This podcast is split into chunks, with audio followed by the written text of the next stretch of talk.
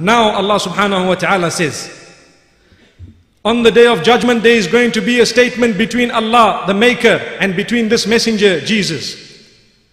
Allah says, وَإِذْ قَالَ اللَّهُ يَا عِيسَى بْنَ مَرْيَمَ أَأَنْتَ قُلْتَ لِلنَّاسِ اتخذوني وأمي إلهين من دون الله Allah says, we will ask Jesus Christ, may peace be upon him on the day of judgment.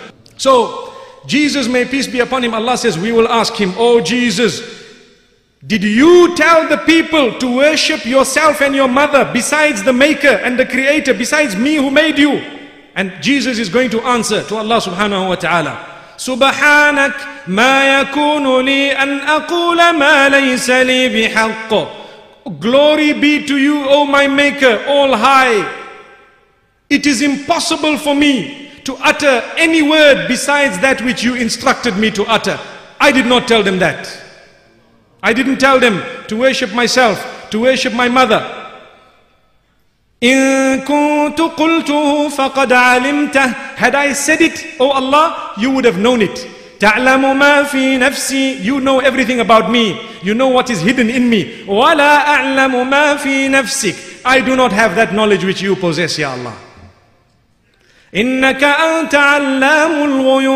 know the unseen completely. Then he continues to say, ما قلت لهم إلا ما أمرتني به أن اعبدوا الله ربي وربكم I only told them what you instructed to tell me to tell them and that is worship Allah who made me and who made you. Worship the one who made me and who made you. That is the one you will call him the worshipped one. In the Hebrew language they use the term Eloha or Elohim to refer to Allah which means the worshipped one. Subhanallah.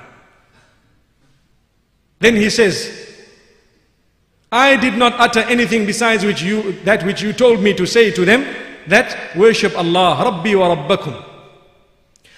إنه من يشرك بالله فقد حرم الله عليه الجنة ومأواه النار In another verse Allah subhanahu wa ta'ala says Jesus said Whoever associates partnership with the maker will definitely end up in hellfire and will lose the heaven May Allah subhanahu wa ta'ala safeguard us. Then he says, إن تعذبهم فإنهم عبادك Oh Allah, if you want to punish them, they are your worshippers. You have that. You own that. Allah made. He can do what He wants. So He's saying, Ya Allah, if you want to punish them, they are your worshippers.